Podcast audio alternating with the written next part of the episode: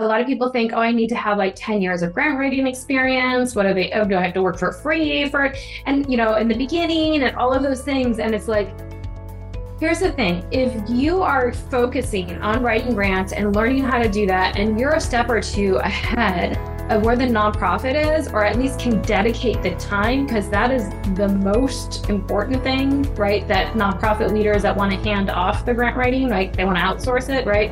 Because of time. And if you have time to focus on that and you have those skills that you're bringing to the table, even if they're not specifically for grant writing, that's that is something to charge for. It's something of value and it's something that you can do.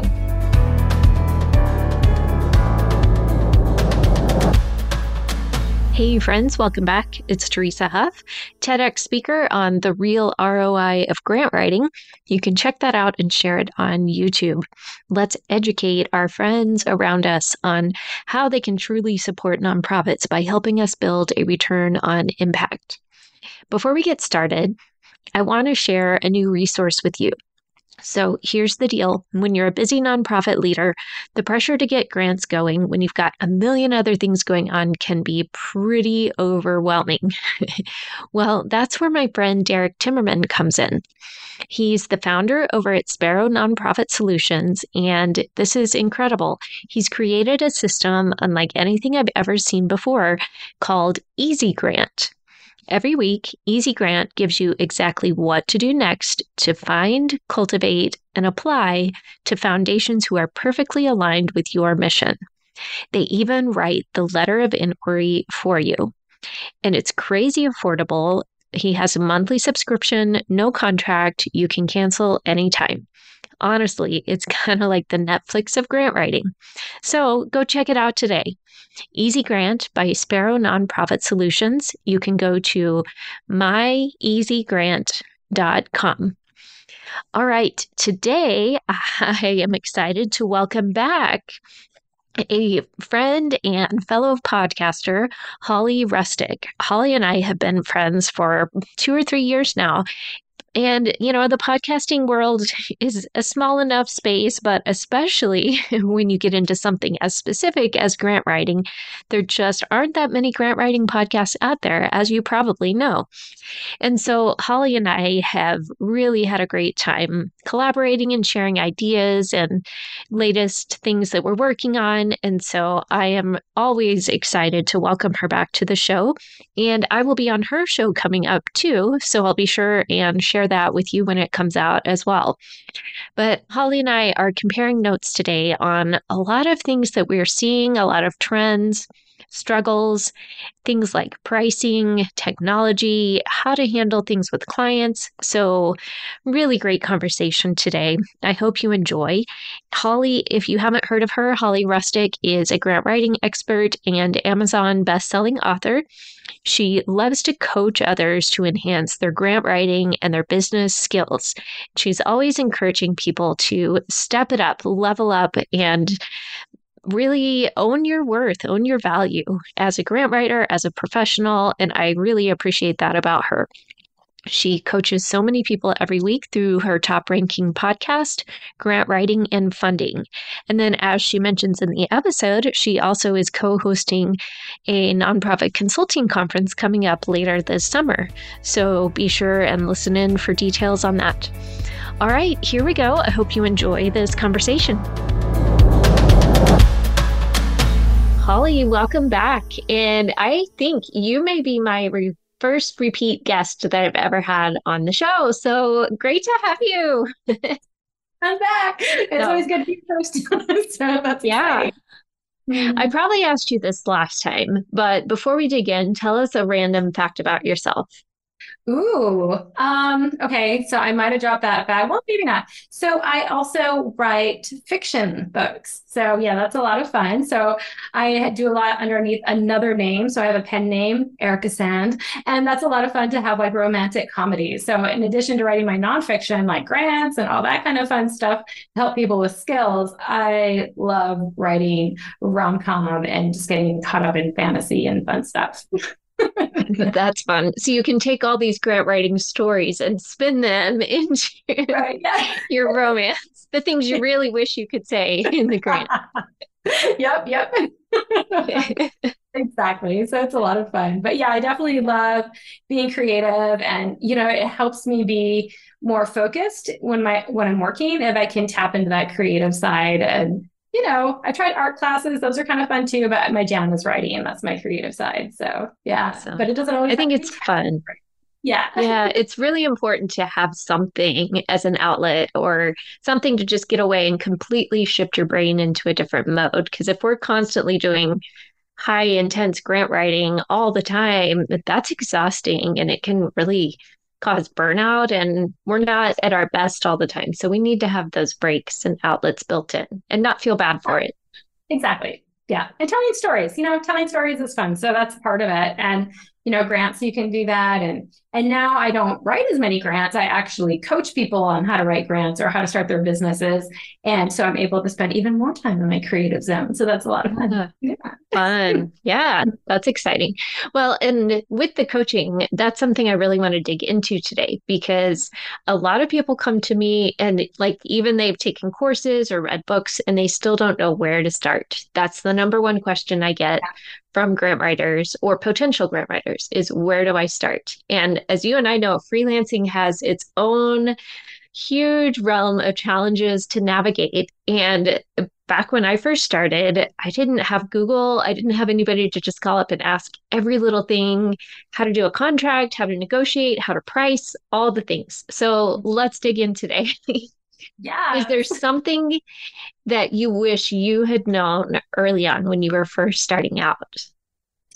You know, for like writing grants, definitely. I mean, I think part of it is to know that you can actually build what we really train people how to do in our courses and everything is when we're focusing on writing grants is develop a master grant template and that has been a game changer for me. And especially, you know, I was writing grants, I worked in agencies writing grants, I run my, I run my own company writing grants, like all of the things worked in a nonprofit writing grants. I've like done every little bit that you can do in writing grants, right? And every situation. And what has helped me the most when I finally kind of got tuned into it is creating this master grant template. So even before we go looking for grants, we've already built out a program and that's beautiful because now I'm not chasing the money, as many people might have term, heard that term, right?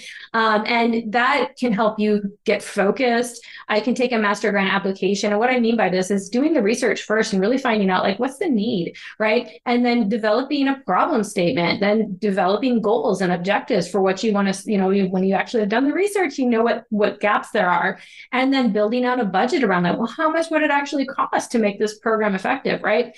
And when you you actually have that framework and we have the grants formula we use for that framework, then you know you can then go look after grants. You can turn that master grant template into a two page fundraising letter appeal. You can turn it into a corporate solicitation letter. You can put it on your website, a lot of your research, right? You can really be sound to saying, this is what we want to build. And we have the research to show that it's needed and wanted and desired and it would actually be a good fit. When you have that, then you can sit there and write multiple grants, right? Using that information, copying, pasting a lot of different sections or just, you know, uh, updating it. So that has saved me literally hundreds and hundreds and hundreds of hours, right? Working with nonprofits. And it also helps every nonprofit that I help develop that or the students that I teach that do that as well. It helps them you know be more efficient and they're the nonprofits they're working with really be clear and get more funding because they're not out there chasing their tail. They know exactly what they really need to do. And there's that buy in and power. So, and then it makes the grant writing easier, right? you know, starting from scratch every time. So yeah. And those are beautiful words. yeah, no kidding. Yeah, and that sounds very similar to my process too. Is if you can gather that and get really good writing ahead of time, it makes it go so much more smoothly. And then your messaging is consistent across your team, across everyone. You can reuse it, but you're sending that same consistent wording, the way you're explaining, the way you're describing your background and your mission. It's all consistent. So it right. does help keep you more organized as well and be able to present a better, more efficient and professional image to the nonprofit or to your funders, to your donors, to everybody. Yep, absolutely. So, yeah, definitely that is key. And I love that you do that too, because more people really need to do that. And it's definitely going to help like I said, from mission drifting, from all the other things, chasing the money, all of the things that we hear, you know, these terms. But um, definitely, we see a lot of nonprofits doing that and just getting burned out. And we don't want that. We want, you know, passionate people are stepping up to the plate and they're saying, "Hey, I want to, I want to, you know, fill a gap. I want to build that bridge. I want to create a better community and a better world." So to help them do that, that is a tool, right? That is definitely a tool that they can utilize because otherwise, oh my goodness, it is overwhelming. Every time you look at a new funding opportunity announcement or request for proposal, you're going to be spinning. You know what I mean? And then, it, especially if it's like, oh, you have six weeks or four weeks or three weeks to write this, yeah. you are definitely going to be all over the place, right? So we don't want that, right? We want you to have something to lean back on, to have a tool, to have a system. And whether or not you are the grant writer or you're the nonprofit um, executive director who has the hat of grant writer at that moment in time, right, for smaller nonprofits, or if you're a grant writing consultant, we want you to have that tool so it just makes this process more streamlined, right, more simple. I'm not going to say easier, but I'm going to say it's definitely there's a part of ease in that by having a system. Mm-hmm. Right. You're not reinventing the wheel and starting from scratch every time. I always compare it to stocking your pantry really well. And you know, if you are have a well-stocked pantry and your friend drops by for lunch, you didn't know they were coming, you can whip something up. Like it might be mac and cheese, but you could find something. If your mm-hmm. pantry's empty, you're going to have to run to the store for every little thing and it's not efficient. Yeah. You're going to have to start from scratch. So it allows you to pull what you need and do it much more quickly. Yeah. Yeah. And you're right. It might take a little bit of time up front to go do that one shop, but when it's there, man, like, you know, you're set or your kid gets sick and you can't run to the store, but you have all the popsicles right. in the freezer. like right. right there. Yeah. Exactly. Then you're good. Yeah. And one thing I always emphasize with nonprofits though is that grants are not cookie cutter. And so we can't just plan to slap everything in. It does take that customization for each one. There are sections that you can probably tweak or just pop right in, but we always have to pay attention because while they have the same types of questions, they're going to ask them just a little bit different every single time. So absolutely. that's what's tricky. We have to understand those nuances to answer. Yeah, absolutely. And like you said, you might be able to copy and paste a certain section about your organizational chart or something a little bit more that you always have to include in a lot of applications. But you may have to say, okay, this is the project we want to develop, but this is asking just for a piece of that. So we need to change our outcomes a little bit. We need to change our objectives a bit. We need to kind of, you know, maybe we're keeping some of the same problem statement, right? Maybe we're still solving part of that same problem and a lot of that research definitely can be um, you know grabbed again and kind of um, re-massaged a bit, right? But a lot of that takes a lot of time, especially the research, and and that seems to be the most evergreen if you're really going to be serving that same same population. Um, but I love that you pointed that out. You can't just like slap it in and put it in and send out a hundred, you know, two-page letters of inquiry. you know, to say we're all going to get funding from these places. It's better to really understand what the funding source wants and to really curtail it right your application to what they're asking because that's how they score you. You know we have to mm-hmm. remember that the scoring process right. like that's the rubric they have. They don't have your rubric for the template that your master grant template because there's not a rubric for that for them.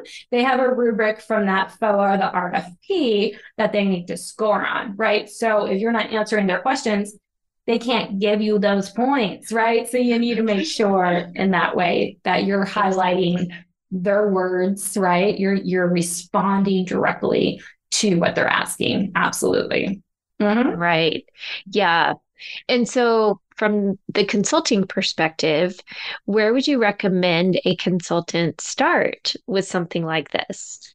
Yeah, a I mean, a new I grant writer. Sure. Yeah. So a new grant writer and a lot of you guys out there that might be nonprofit executive directors or in the executive leadership, grant writers, interns, even teachers, lawyers out there listening, right? A lot of you might be thinking about like grant writing. Yeah, you know, maybe I could do it for a nonprofit, but maybe some of you too haven't thought about what about you do it for yourself, right? What if you open your own business and then you can serve more nonprofits than just one? Or you may be in a nonprofit and maybe you've hit the glass ceiling, right? Maybe there's nowhere to move except laterally. And laterally might not be another nonprofit organization, maybe that's opening your own business, right? So there's definitely an opportunity. There, there's like what I think there's over 1.5 uh, million nonprofits alone in the United States right now as of this year, and there's a there's so much need. There's not that many grant writers. Let me just say that. but there's still a lot of grant money. Of course, we're still expending the ARP monies. We're still expending a lot of federal funds that have come down the pipeline, right? As you know yourself, you were to say, man, I am busy right now, right? There, there's money out there that's trying to be expended in the next few years, right? That's allocated. So there's definitely a lot of opportunity for nonprofits to compete for this money, but they don't have the capacity internally a lot of times to compete for that. So there's opportunities for you to be hired um, as a grant writer. Um, as a freelancer. So that could be something that you can think about. I know a lot of people that come into my pipeline they come from the nonprofit world, a lot of them. But some of them are lawyers too. Some are, like I said, other professionals, and they're just they're writers, and they're thinking, hey, this could be something. And yes, it absolutely is something. There's so much need. Um, I was doing a lot of research, and one of the highest demands in 2022 for nonprofits to hire was and for skills is for fundraising, is for funding, mm-hmm. it's technical skills. It is you, a grant writer. So there's definitely a need um, for your skills then. And even if you need to learn how to write grants and then open a business, you can definitely do that. Like one, like we said, there's there's systems like we have, right? Master grant template, what you have to offer. There are definitely systems to teach you how to write grants. So if you're interested in opening your own business, so then you could potentially serve more nonprofits out there because they need you, right? That could be something you could do. And especially if you want your own um, flexibility in your schedule, right? A lot of we got used to working online in COVID. A lot of people don't want to go back, right? right. So this is definitely an opportunity um, for a lot of people, and it's a high demand that's needed right now. So yeah, something to think about. For sure. Yeah, I think that flexibility is a really big draw for people, especially when you have young kids or, you know, families or other responsibilities that you just really need that flex time to be able yeah. to work around other schedules.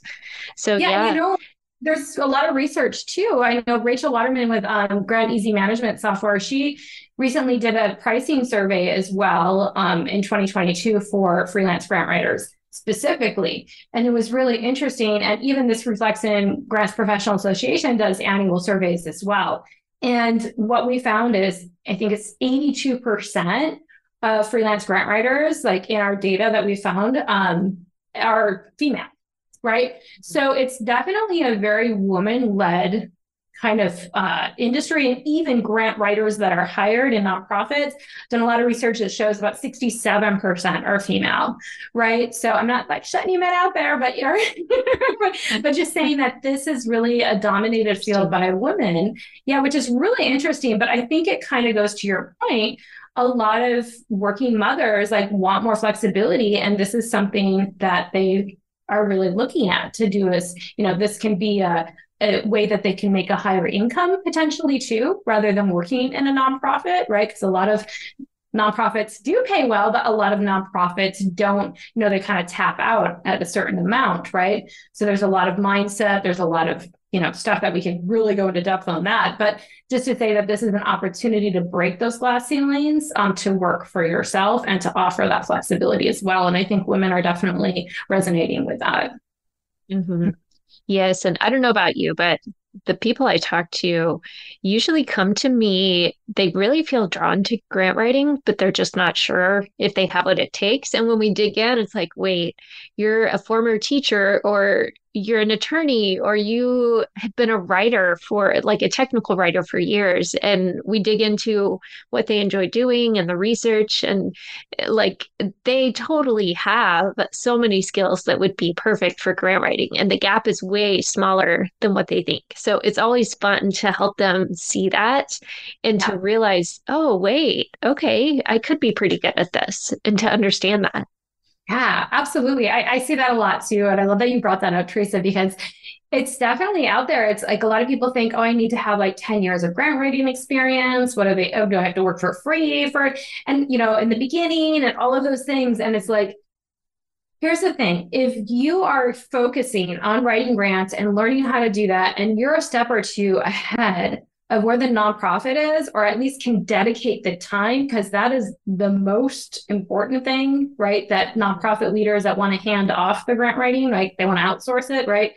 Because of time. And if you have time to mm-hmm. focus on that, and you have those skills that you're bringing to the table, even if they're not specifically for grant writing, that's that is something to charge for. It's something of value and it's something that you can do, right? Especially in programs like ours, where we also offer mentoring, right, as well. So we review your grants before you send them to your clients. We, you know, to review your proposals, like all of that to help you as well. But that's definitely something like I always say, what you're doing is when you quote unquote sell your services is really you're just solving a problem, right? And the number one problem that I've seen that um, you know, for nonprofit leaders where they want to outsource freelance grant writers is they want someone that can just focus on writing grants and that they can take the time to do that, right? So yeah, they're yeah. willing to pay you to do that. That's a great point. Yeah. Yeah. So taking something off their plate that is a highly valuable activity and being mm-hmm. able to do that for them, knowing that somebody's focused on it. That's that's a great point. Yeah, for sure. Yeah. Yeah. I mean, that's when I hire someone to do stuff for my podcast editing, to, you know what I mean? Like, mm-hmm. even if they didn't have experience, I could give them my SOP or I would know that they would focus on doing that. And as long as they're flipping around the deliverable, that's beautiful for me. Right. You know what I mean? That I don't have to think about yeah. doing that. So, you and know. it frees up brain space too oh so much. Just not having that on your mind of, oh, I need to get that done. I'm behind. It's, yeah, way more than just the literal time it takes. Yeah. So it's not a lot of times for me, it's not like, what are all of you know like when i go to interview them it's more about like when i'm hiring somebody too it's like they bring to me like this is what i'm going to do for you this is what i'm going to offer and this is how yeah. are they taking initiative you yeah yeah uh-huh. so you know for and for the and the other thing too just to point out is i also get grant writers that are coming to me that want to open or grow their grant writing consultancies that have been writing grants for 10 20 30 years. And a lot of times them too, they're like, well, I'm just starting my business though. So, you know, do I need to work for free or give big discounts because I haven't, you know, I've only worked inside a nonprofit and not for my own business. And I'm like, no, you've got the skill. Like, look at. Like, how many millions have you won? Secure. Yeah. Start quantifying some of those. Yeah. So the same goes like, it's really about what you can bring to the table and what you can take off the plate of that nonprofit and how professional you are getting that done right? So really yeah learning the skills that something anyone can do that's interested right and that will apply themselves to actually write the grants or to know how to run their business right? So these are definitely skills that are you know developed, right? So even people who may think they have an entrepreneurial spirit, they still need to develop skills and systems and all of that to run a business. Right. Yeah. And so you did mention something a couple times I want to come back to when people say, Should I work for free to get started? Yes. That's a biggie. I know it's kind of a loaded question. It is. It is. And you know what? Sometimes the answer is yes. Right. And I'm going to say it, you guys might be like, What like you're going to say all the opposite. If that makes you feel more comfortable, you have no grant writing experience and you want to you want to work for somebody for free, but here is my big disclaimer across the board. Okay. It's not just yes, do that. It is yes, but you need to make sure you come on the front end to say, I will do this for three months maximum, right? Or whatever time, or I will write X number of grants and it's not 10, right? We want to make sure that that's exactly what I say too. Yes. Come into it like with boundaries. Don't just yes. say yes and then later develop boundaries either. Mm-mm. That's going to be an awkward conversation. Right. That's a mess.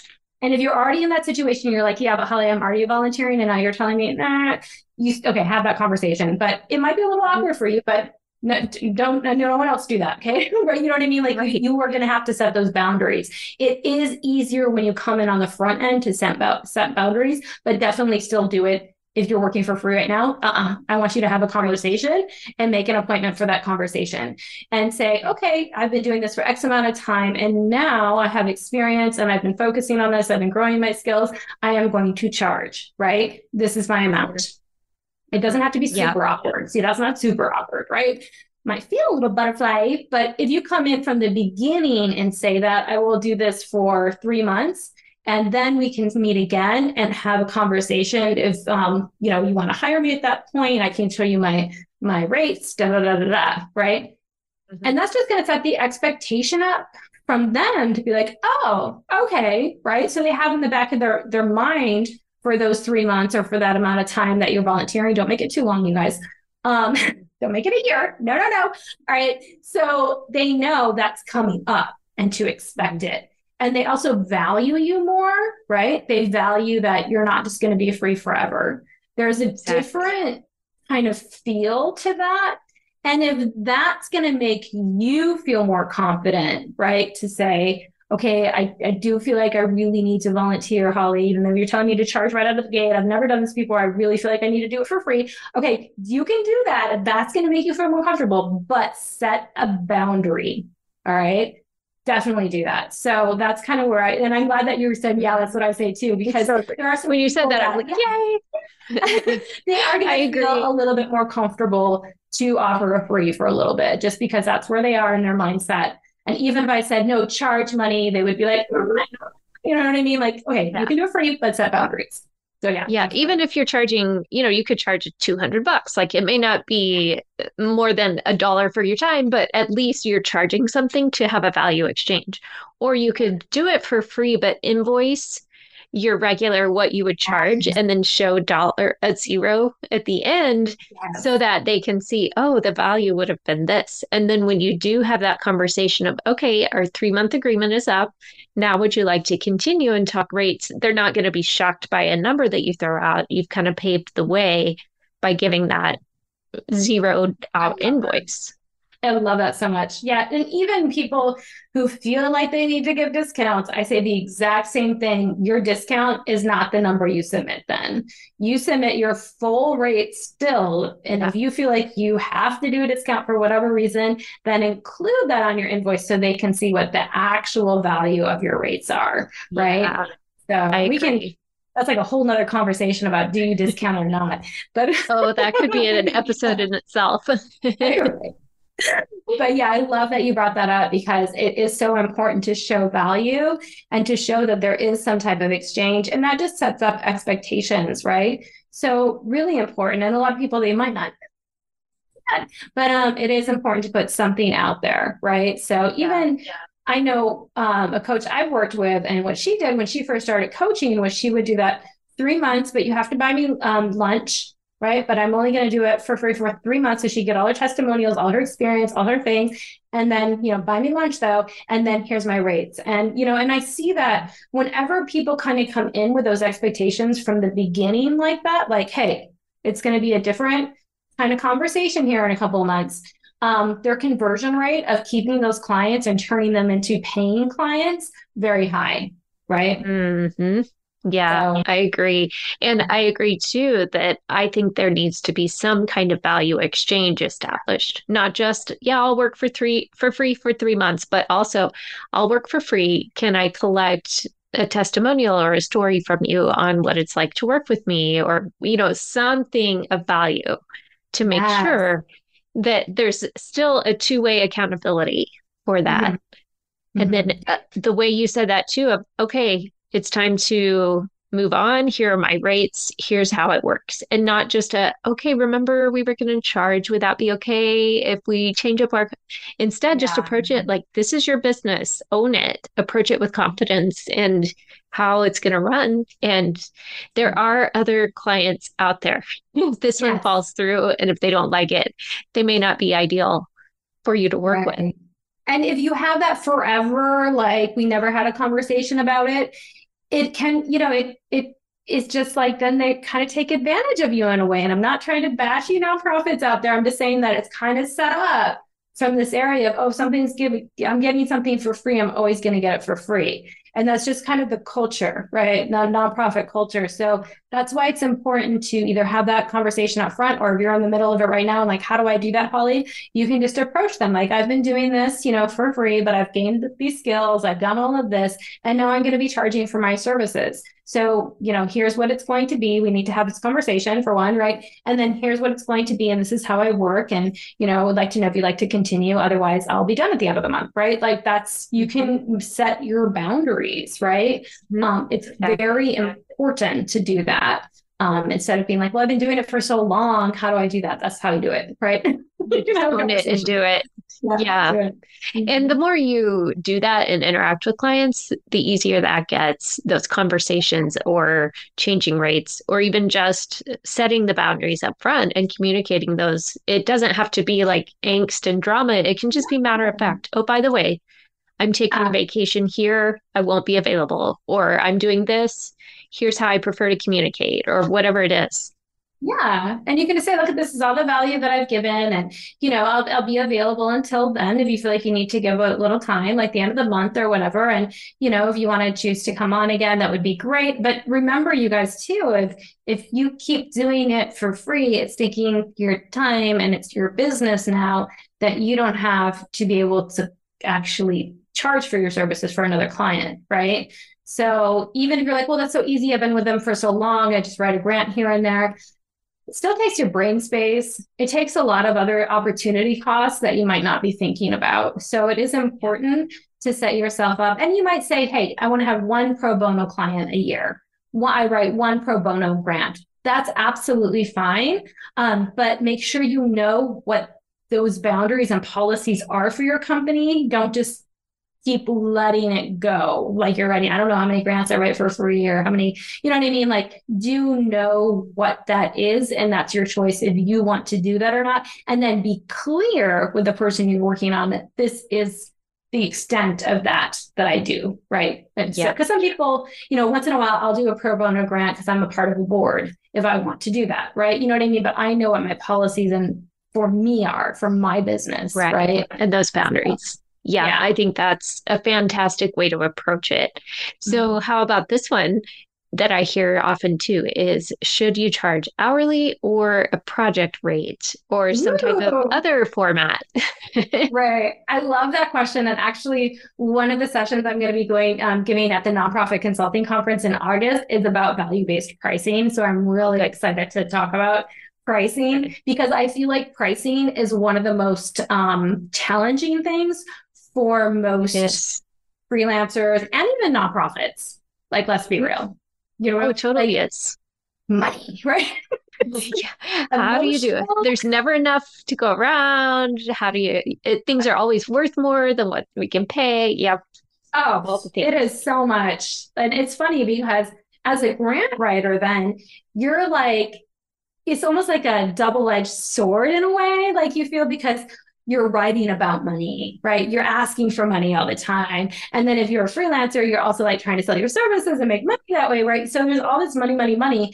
And a lot of people, there's so much trauma around money that we bring to the table. There's a lot of mindset issues that are very emotional with money. So as an entrepreneur, first off, you know, before we even look at pricing, how you're going to price, it's working on your mindset around money. So we really go into deep in our mentorship programs where we really work a lot about mindset. We have books on mindset. Like we talk about mindset. We do coaching around mindset because it is so important to really start looking about like how many times I'll just say this up front, like uh, almost everyone in, in, the mentorships like raises their hand when I ask this question. And that is like when you say, um, how many times have you started to give a discount before a client, nonprofit client has even asked for a discount? Everyone's like, oh, that's me. Oh, ouch. yeah. And it's like instead of just of zip your mouth. yeah. Quiet, like let them respond, right? It's almost like that, oh, we know you can't afford it, but maybe uh, you know what I mean? And it's like, no, you offer a service. If you know, nonprofits, they also pay for plumbing, they also pay for other things, they pay for things that are important, and your services are very, very important, right? So we looked at pricing then, um, just so that's general. Like I have to go there. But he said, well, hourly or package, and I say, it really, it depends. I like people to eventually get to the packaging, but I think in the beginning it is, and, and even if you're doing package pricing, so that might be what I mean by that is like if you're going to do that funding preparedness analysis and then look for 10 good for grants and write three grants and that's all in a package let's say something like that or if you're working on retainer, right? Retainer is a great, great thing for grant writers to actually write on. I recommend retainer actually out of everything. But, and that's just whatever comes your way. You're working a certain amount of hours per month, right? You're getting a certain um, set pay every month. But you still need to know your hourly. So for everyone, I am like, track your time.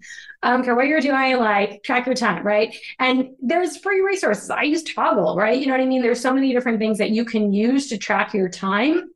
And what why that's so important, especially when you're first starting out, you need to know about how long it takes you to do something, right? And if you know like it's going to take me about 20 hours to write a foundation grant, it's going to take me about 120 hours to write a federal grant, right? It's going to also take me probably 10 to 15 hours to have meetings and conversations with that nonprofit if I'm writing the federal grant. So it's not just about the actual writing of the grant, meetings, the admin, the preparation, you need to track all of that. And it doesn't have to be hard. There's so many automated trackers. But once you do that, you're going to have data, right? And part of the thing is, yeah, some things you're just going to become more efficient at doing. You might use AI, you might use uh, automated things, you might be able to uh, source some things out to subcontractors to work on. But you need to know really the basis of where your time goes, right? And then if you have some type, and then you need to understand. So the other part of this, right? And this is where we really dive deep in our mentorship. We actually go through this process with everyone is what are your expenses? Right. So you also need to understand what are my expenses? What are what, what am I you know, looking for to save money for? All of the things, but even just my day to day, like if you're working out of your house like what's the square footage of that office that you're working in right? Like what's your your internet cost like all of the things that you need to understand what that is right? And when you have that what are my expenses and what are my goals for my money? And then also how much time am i spending on doing all these things? At least you can understand what would even an hourly rate be right? Because a lot of times well, how do I even figure out what an hourly rate is? Because if you look online, grant writer hourly rate, it's all over the map. it's all over the map. So we yeah. really dive more in that value-based pricing too of what you bring to the table, because that's a whole mm-hmm. other little formula that you can mix in. Not just what are your expenses and how much time does it take you, but what is the value then that you bring that you're solving the problems for nonprofit um, executive directors, right? What are you solving for them? Huge value there. So then you can really understand what would that rate be, right? So if you know that, you can charge hourly, but I do say also look at your package then about how much time does it take you, right, to do something? How much time? If you're going to say you're going to write three foundation grants and a federal grant, how much now you kind of understand that because you've been tracking it, right? You understand what your expenses are, you understand the value that you bring. So then you can really encompass, okay, here would be actually a rate I would feel good about for this package. And even if you get quicker every single year and you're working with the same nonprofit on the same program, you can use that master grant application or the template again and again, pull things from it.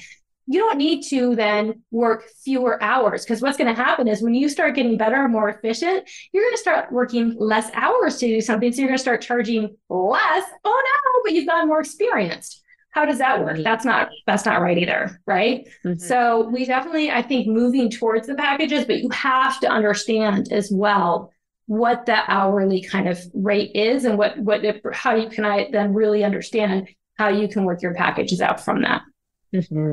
yes yeah. definitely and i'm glad that you also brought up it's not literally the hours you spend, but it's also those hidden extra costs too, like the quick email here and there, the meetings with the client, the printer, the extra, the postage, all the extra things that we have to do that sometimes come up and the time it takes to run to the post office to do that. So everything worked in is how much time it takes you to finish the grant project. It's yep. not just literally the time spent typing on the application. And sometimes we forget and it can get muddied like, oh, I was just talking to them about something else. But we also talked about the grant for about 20 minutes. And so it overlaps. But knowing that, like you said, that does give good data. And then when we have the data, we can make a lot more logical decisions. It's not so emotional. And we can base it on actual facts that we have that historical after time. Oh, yeah. It totally frees up that mm, I don't want to charge a hundred dollars an hour. It's like uh, when you look at all that, then the people at the end of it, they're going, "Oh yeah, like I'm, really not making that much." Package. And um, yeah, yeah, And I, am not bringing that emotional, like you know, I kind of started off with. I'm not bringing that emotional then trauma with me and asking for discounts right, right away before they're or the guilt. Yeah, I'm not. I'm. I'm like looking. I'm. I have a. I have that data to back me up, and I'm very now secure on that price, and I'm very behind it. Right, so I'm owning it. Um, and that changes a lot, right? Just having that confidence and and knowing what your real cost is and understanding that if you don't charge that, like so many people, it's funny because they'll be like, oh yeah, I charge a $120 an hour, $150 an hour. But then when we break down their time and all the things that it actually took time that they're charging at $40 an hour you know so it's like mm-hmm. really understanding what that is and it, it, yeah. it's important because then you can really stand behind it um, yeah. as well. Yeah. So True. And, that, and that resonates. Some people may say, "Oh, that's a lot. You charge 100 or 120 or whatever it is," but eh, especially in the nonprofit space. But by the time you just take out taxes alone, yeah. as a freelancer, that right there cuts it way down. Yeah. So there's a lot that we have to account for. Yep. And, and taxes are definitely part of that expense. And those are painful. yeah. Yeah. And the other thing is too, is it may sound a lot to you nonprofits listening out there too, like, oh my gosh, $150 an hour. But I have like a whole nother thing that I can send you the, the link to, Teresa, that shows like what the pros are to hiring a freelance grant writer. And even if you're hiring them at $150 an hour, say, but they're only working six months or a year. And that's what they focus on. And you don't have to continue to think about keeping them on payroll because they're not, they're under a contract. You don't have to pay their fringe benefits. You don't have to pay for office space for them and everything else that comes into it power, water, a computer, all the things. And you don't have to pay for their holidays. you're not uh-huh. paying for them to come to trivial meetings. They're just focusing on grant writing. You actually end up saving, even if you're going to hire someone $35 an hour salary, right? You actually will probably pay less for that $150 an hour freelancer, right? So exactly. It, you have to really understand the full cost of salary and in-house, right? Don't just look at salary compared to freelance hourly rates or whatnot, right? Yeah. That's what they're you're looking at. Exactly. Such a good yeah. point. And it's yeah. not apples to apples. It's no. different roles. You can't, it's not a straight across the board. Oh, you were working for us for 35 an hour. Can't you just keep doing that as a freelancer? It's nope. not the same. And the potential funding that they can bring in is totally worth that investment. Oh, yeah yeah, I mean, you get you're hiring a grant writer, and eventually, you know, you're working up at maybe maybe you're beginning, you're a new nonprofit, you're just pulling in five thousand dollar grants, ten thousand dollar grants. But then eventually you're getting up to the hundreds of thousands, millions. It snowballs, right? When your portfolio grows.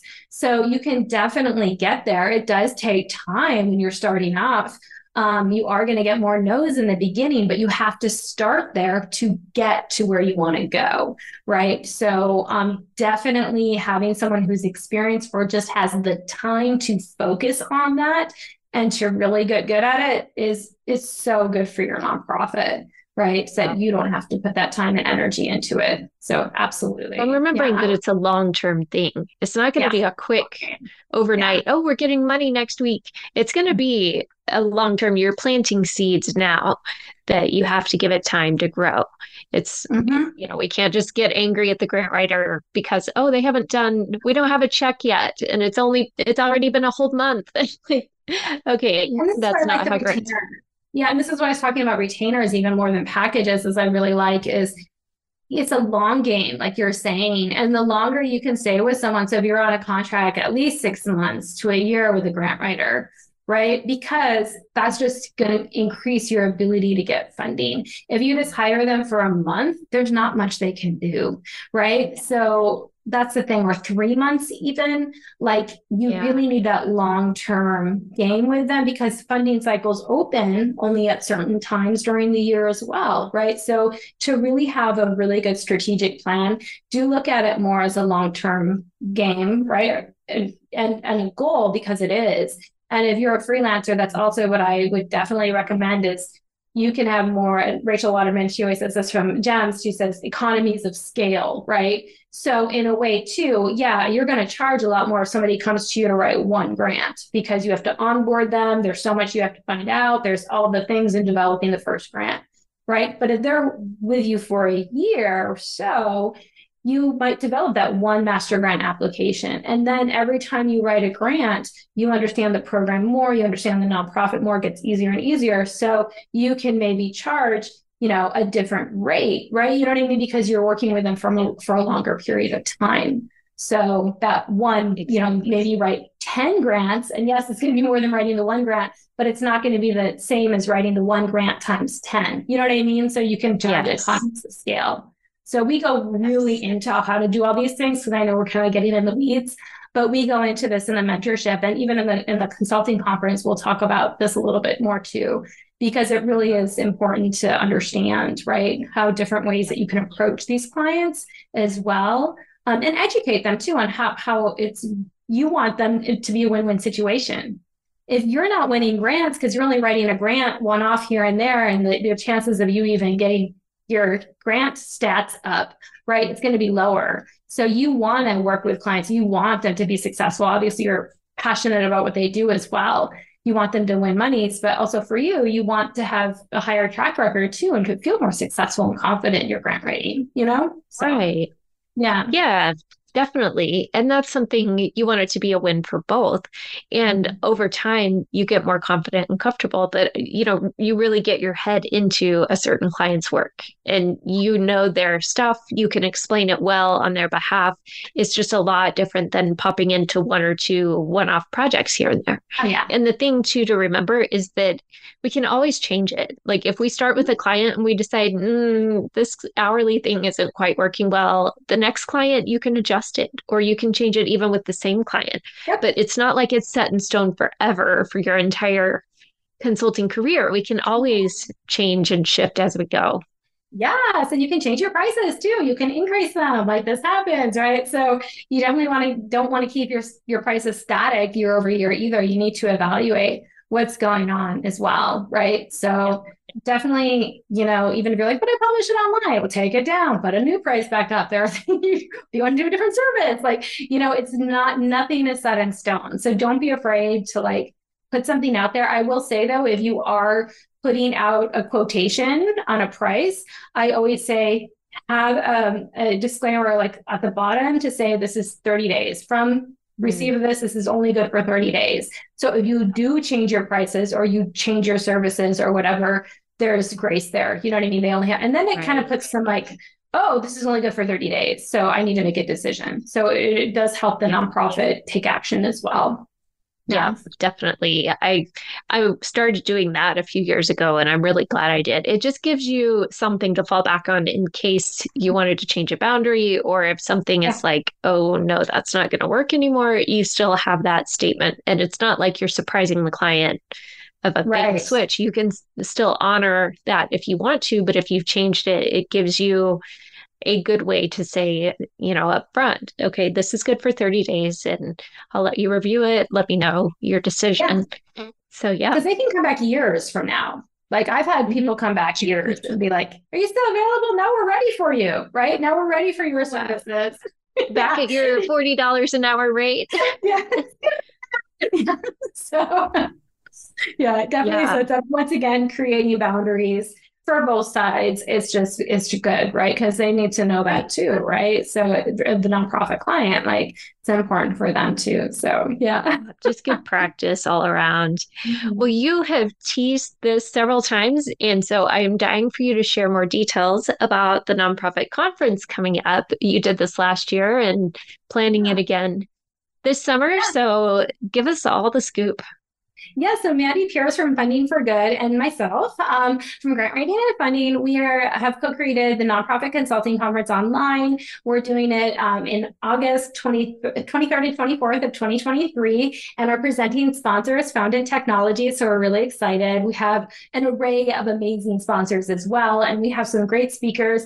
Our um, theme this year is how to know when to grow your nonprofit consultancy. So it is for newbies that are looking into becoming nonprofit consultants, like freelance grant writers, um, or if you're seasoned and you want to grow. So we have a lot of, it's a two day session, as I mentioned, 23rd and 24th. We have three networking sessions as well. So it's a lot of great time to actually get to know the other participants. And we had so much good feedback last year. So we're really excited about this year. Um, we have, yeah, and it's uh, you know, they range from how to grow an email list to like, I'm going to be talking about how to do value based pricing and really um, have a lot of takeaways. We have um, optimizing discovery calls, how to transition from uh, part time to full time consultancy. So we have a lot of great uh, discussion. It's going to be a fabulous conference. Once again, um, you guys can definitely check out. I'm sure you're going to put the, the in the link in the show notes. but yeah. nonprofit consulting conference um, online.com. So that's where you can go. You can get your ticket. We're um, really excited. We have an early bird until June 30th, so you can save $100 off the ticket. So we're really excited about that. And then it'll be regular price in July and August. So yeah, it'll be a great two days to completely just get a lot of feedback and everyone that's teaching in the sessions is a nonprofit consultant so it's by us it's for you it's sharing our experience it's sharing how we've grown our businesses and then you're able to meet with other people and ask questions and get feedback and just really move your your your business forward or start one uh, it sounds like it's all the questions I wish I had had answered 20 years ago. Yeah. when, you know, you're starting out, you don't have anybody to ask. So I think that's a fantastic resource. And I know it'll be awesome because I heard so many great things about last year's too. And so I'm glad you're doing it again. Yes, you'll have to come. It's going to be so much fun. So definitely a lot of great people already signed up. And we're just so excited to have that camaraderie. And like you had mentioned earlier, um, you know, grant writing and consulting and all of this can be very like operating in a silo and very isolating. So it is nice because there's there's a, there's a lot of us out there, but we're kind of hidden, right? We're kind of behind the yeah. scenes always, right? Quiet so, and introverted a lot of times, yeah, and exactly. busy writing. exactly. So it's nice to meet other um, consultants out there and to learn what they're doing. Like, are you charging hourly? Are you charging services? How did you do that retainer? Uh, you know, are you working for free when you first come on? Like having those conversations and just hearing what other people are doing as well and what's worked for them and maybe what hasn't worked for them is real. Oh my gosh, that can be the thing that's paralyzing you from moving forward right? Just to get that one question answered or to get some feedback or just to hear a story about somebody else can move you mm-hmm. forward and like that maybe would have stopped your business completely, right? Just hearing right. that. So huge. right, yeah, just hearing how other people are doing it and talking through. So yeah, and awesome. it's not the same as like someone running a for-profit consultancy. It's different, yeah. right? So yeah. it is. We we do work with nonprofits, which are a different breed than maybe like just regular consumers or regular for business or for profit businesses. If there's a, we talked a little bit about that mindset that comes in. We talked about the different ways nonprofits kind of operate. What they're really looking for is a bit different than other areas. So this is a good, it's the only like real focused uh, nonprofit consultancy conference that really focuses on these types of things. So, you know, there's definitely like some other ones that are awesome, but there's very few, and this one is very focused on how to know when to grow. So, yeah, definitely love that we're bringing that up, and it's for nonprofit consultants by nonprofit consultants. so. okay. I'm glad that's that's going to be out there. That's a great resource. So, tell us where can people connect with you online and follow along yeah, so if you guys are listening to this on the pod, podcast or on YouTube watching this, you can definitely check us out at Grant Writing and Funding. Um, we are there too. Podcast, uh, we're podcasters and we're on YouTube. And if you want to check me out online and see, we have a great resources for you um, about if you're interested in starting a freelance grant writing company, um, or if you're interested in building your grant writing skills, we have uh, just check out Grant Writing and Funding. All very all the same. So definitely check us out there. Yeah. All right. Well, thank you. It's always fun talking to you. So thanks for coming back on the show. And I'm sure we will do it again very soon. Yes, we'll do a follow up. Thank you, Teresa. Yeah, always you're always welcome back. We've had you on our show a couple of times too. So always, yeah, come yep. back on whenever you want. Always to. fun.